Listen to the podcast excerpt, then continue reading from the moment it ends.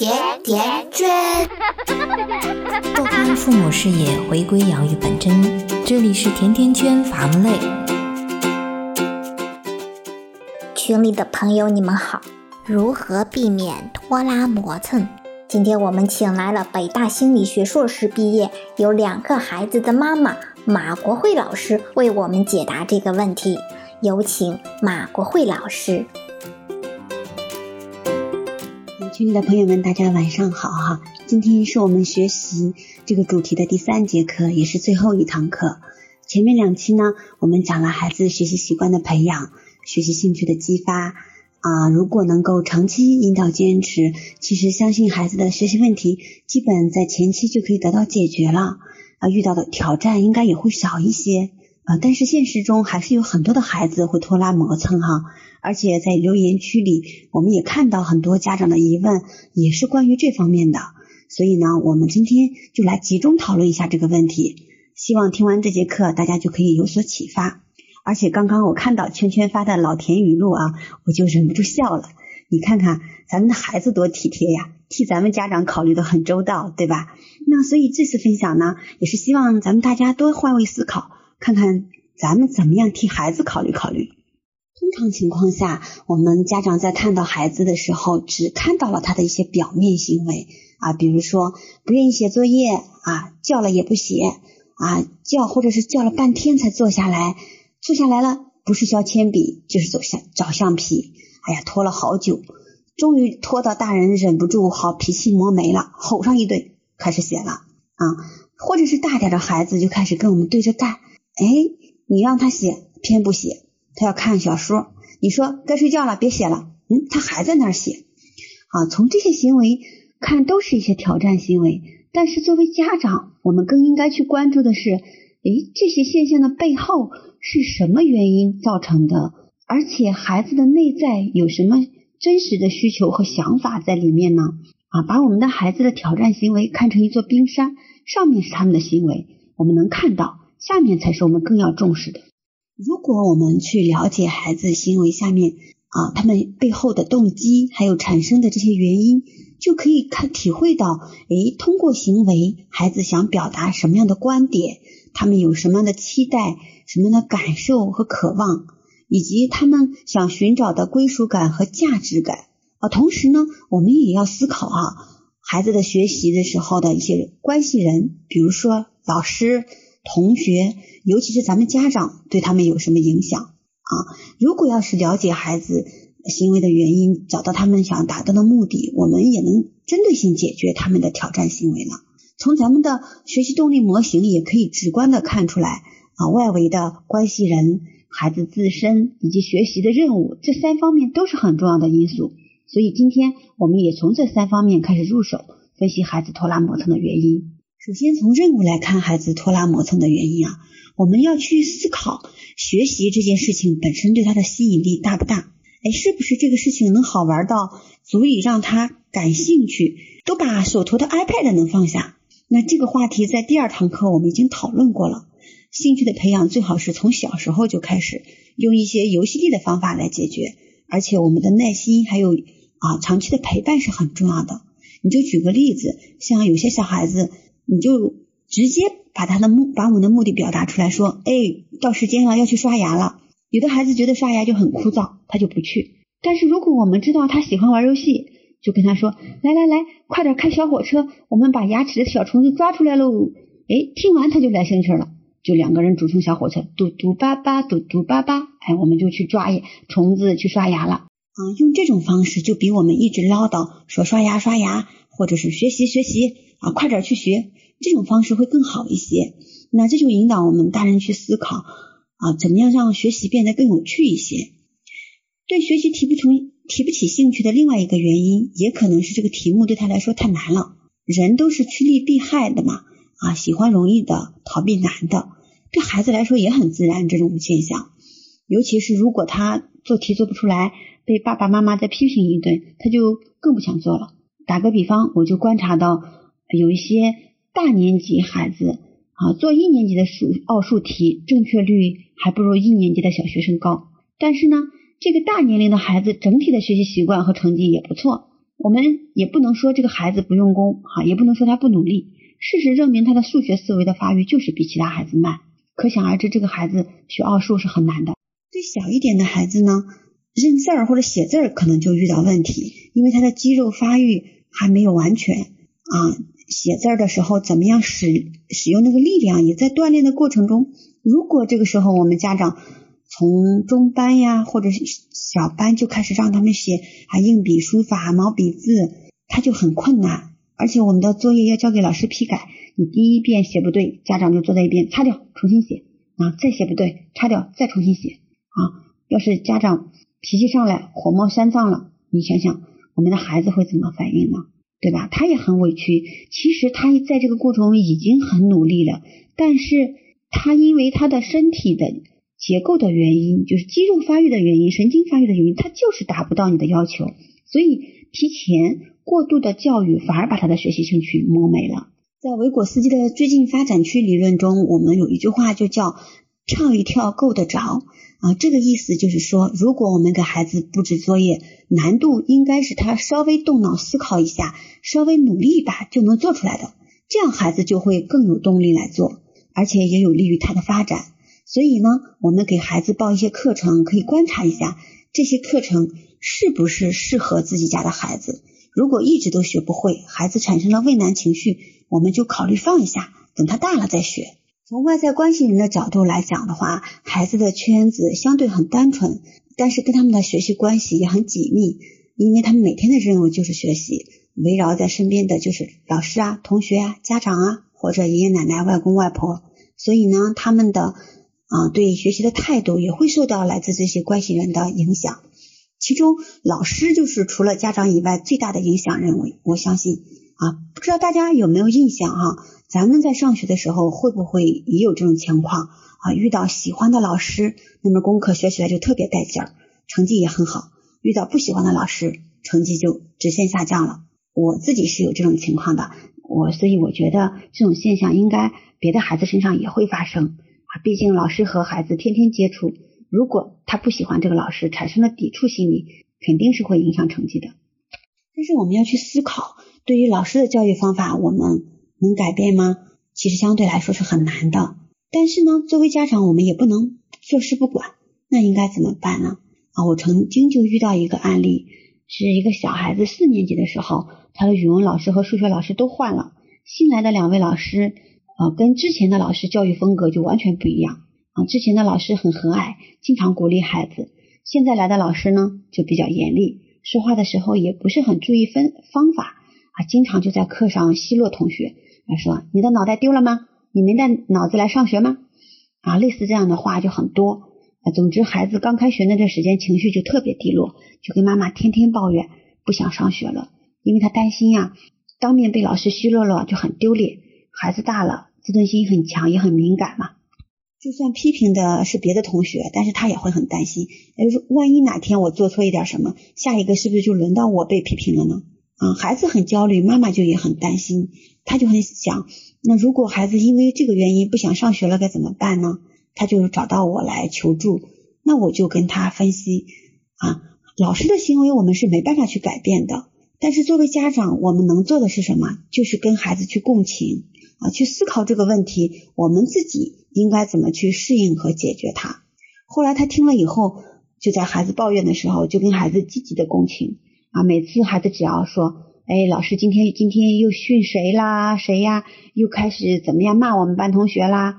家长就跟孩子说，嗯，我看得出来，特别的气愤。老师这样讲你的同学是很不尊重人，我也能看出来你特别烦，而且也很担心，对吧？万一哪天被老师抓住小辫子了怎么办？孩子就跟妈妈说，对呀，我也很怕犯错的啊。这样我们就跟孩子继续共情。是呀，你说遇到这样的老师确实还挺麻烦的。但是我们去换位思考，去体谅一下老师的话啊，也可能他们以前没有接受过一些啊很好的教育，就是让他们学会怎么样去好跟好孩子好好说话。他们生气的时候也不知道怎么表达自己的情绪，那是不是我们去改变老师就很难呢？对吧？而且如果没有办法去改变老师，也没办法去换老师。如果你因为这一点去讨厌老师，我们不做作业了。啊，不学习了，你觉得对你会有什么影响吗？啊，对你会有什么帮助吗？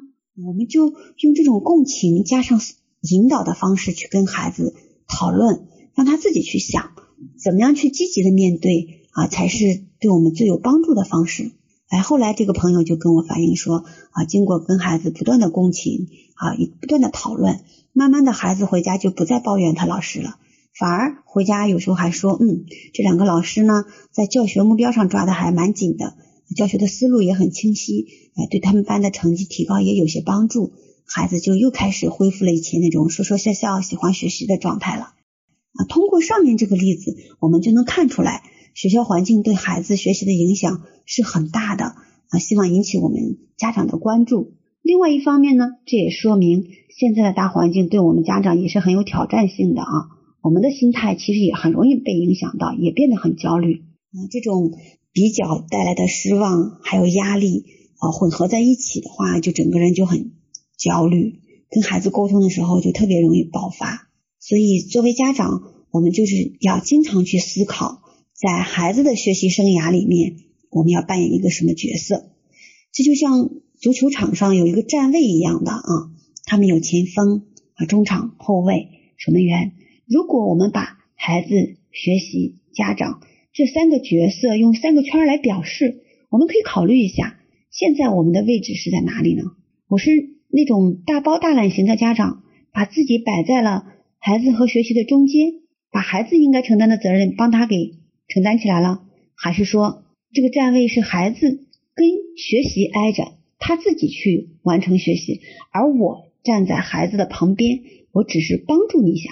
举个例子啊，有些孩子上学就总是容易迟到，每一次都是家长去跟老师解释啊，说不好意思啊，老师，我今天我们嗯孩子又又迟到了，昨天晚上睡得太晚了，老师你别批评孩子了，孩子的面子太薄了啊。那这就是。替孩子在承担他应该承担的责任。如果孩子迟到了，受到惩罚的、承担这个后果的，应该是孩子他自己，而不应该是我们家长。如果我们换成辅导孩子的这个站位，该怎么去解决这个问题呢？那就是啊，你提前一天我把你的闹钟定好，到了起床的时候呢，你自己听到闹钟你就起来。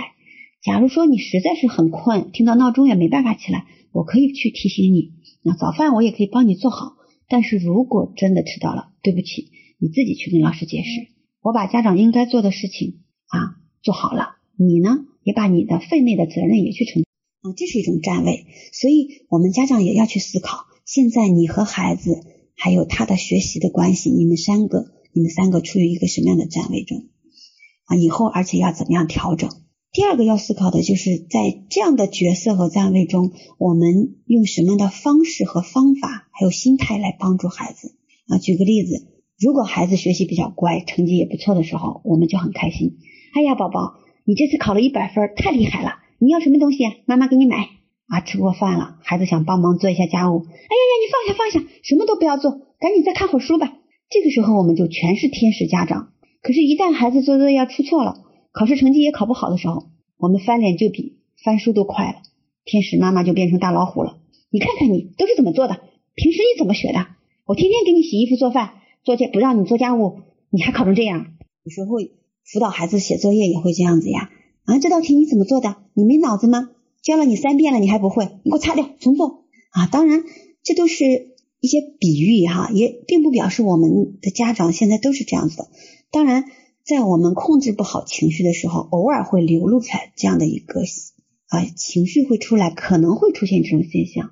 但是如果我们能够保持一个觉察啊，我们去去体会一下这种话语对孩子的影响会造成什么后果，我们是不是可以稍微做些改变？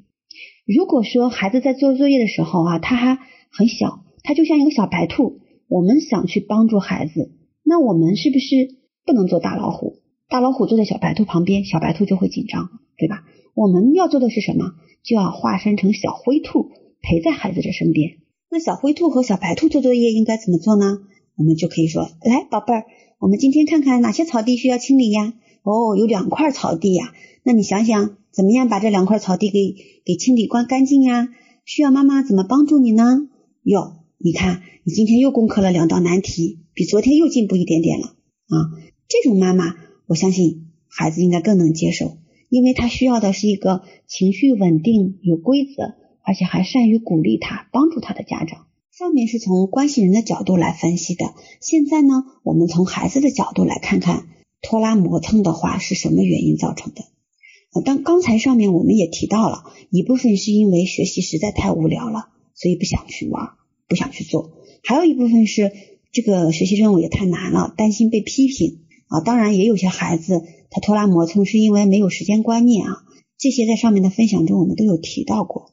最后特别想分享的是啊，如果孩子长期学习拖拉磨蹭，对于那些年龄偏大一点的孩子来讲，我们。家长就要去体会一下，是不是拖拉磨蹭已经变成了他们对付家长的一种手段。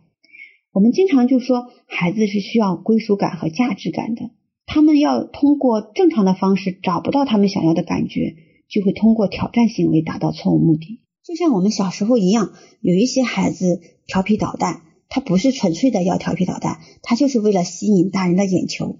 所以呢，孩子可能也会通过。不学习，通过拖拉磨蹭来达到他背后的真实的意图，想让家长关注到。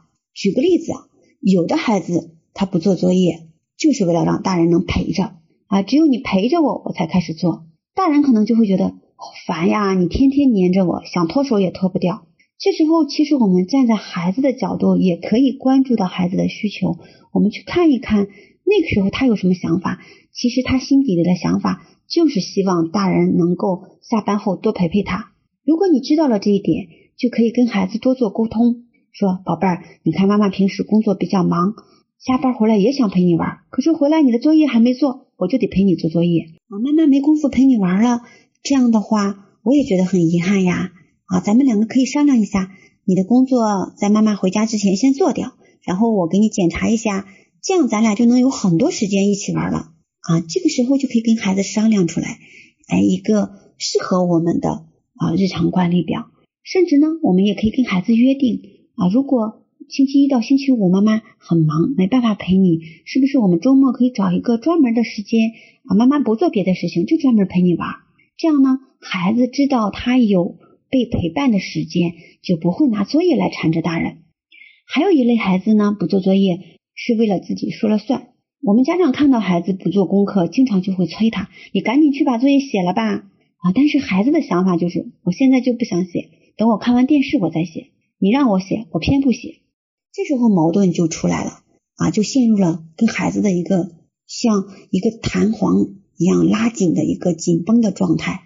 你也想说了算，我也想说了算，所以解决的方法还是那个，让孩子参与决定，我们大家一起约定一个我们的时间表。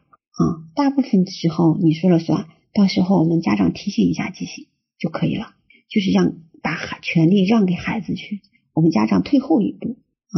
像还有一些挑战行为再发展下去呢，有的孩子可能就会拿着写作业当成报复家长的工具啊。你们不是经常批评我拖拉磨蹭吗？哎，那我就拖拉给你们看看呗，这下你们可就满意了吧？啊，甚至有的孩子可能就开始自暴自弃，你家长说再多。我也无动于衷，反正我也学不会，我不学行吗？你们说什么我都听不进去。对于这种呃报复家长的孩子，还有自暴自弃的孩子呢，嗯，再多的催促都是无济于事的。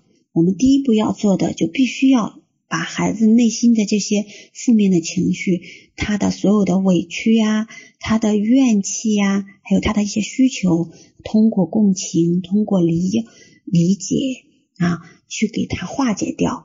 把作业放到一边去，先去把我们和孩子之间因为作业而断掉的那份亲子的感情先链接起来。我们多去鼓励孩子啊，就让孩子要感觉到，相对于学习成绩，妈妈是爱你的啊，我爱你胜过爱你的学习，而且就算是你学习再不好，爸爸妈妈都爱你。这样我们就帮助孩子去找回在家里的那个归属感，也帮助他建立学习的信心。当然，这种情况是比较少的，只是呢，我们家长要稍微注意一下啊，多引导，也避免这种极端情况的发生。而且呢，孩子他现在发育的情绪也都很不稳定，他在同一个行为后面可能隐藏着不同的目的在里面。刚才发的那个呃行为的错误目的表，大家可以回去好好看一下，先从自己的感受出发，我去看一看，在孩子拖拉磨蹭的时候，我的第一反应是什么？心烦呀，愤怒呀。好，我沿着我的感受再去体会一下孩子当下他的内心有什么需求。在最后一列就是一个解决方案，我们可以来尝试一下，诶，通过这种解决方案，是不是可以把我们的嗯矛盾减少一点啊？去找到一个大家都去接受的方法来面对学习这个问题。那以上是啊这次我们分析的主要内容，我们就从学习任务、孩子和主要关系人这三个方面做了个简单的分析，希望能够梳理出孩子拖拉磨蹭背后的一些影响因素。啊，供大家参考。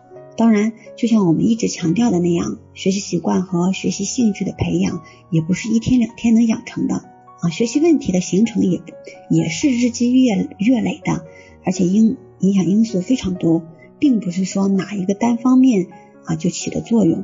对于这种问题，也没有立竿见影的灵丹妙药啊。所以，作为家长呢，在这个过程中，我们一定要把眼光放长远，改变自己的心态。我们不要单单盯着孩孩子的成绩，也不要单单盯着他的错误啊，应该关注在养育孩子的过程中，我们发现有什么机会可以从这些挑战的行为中去培养孩子良好的行为规范。感谢马老师的真诚分享，居家学习小贴士三部曲到这里就全部结束了。如果你喜欢我们的微分享，记得给我们点赞哦！欢迎订阅我们的音频专辑《科学育儿经典》。学习更多的育儿知识，那我们下期见啦！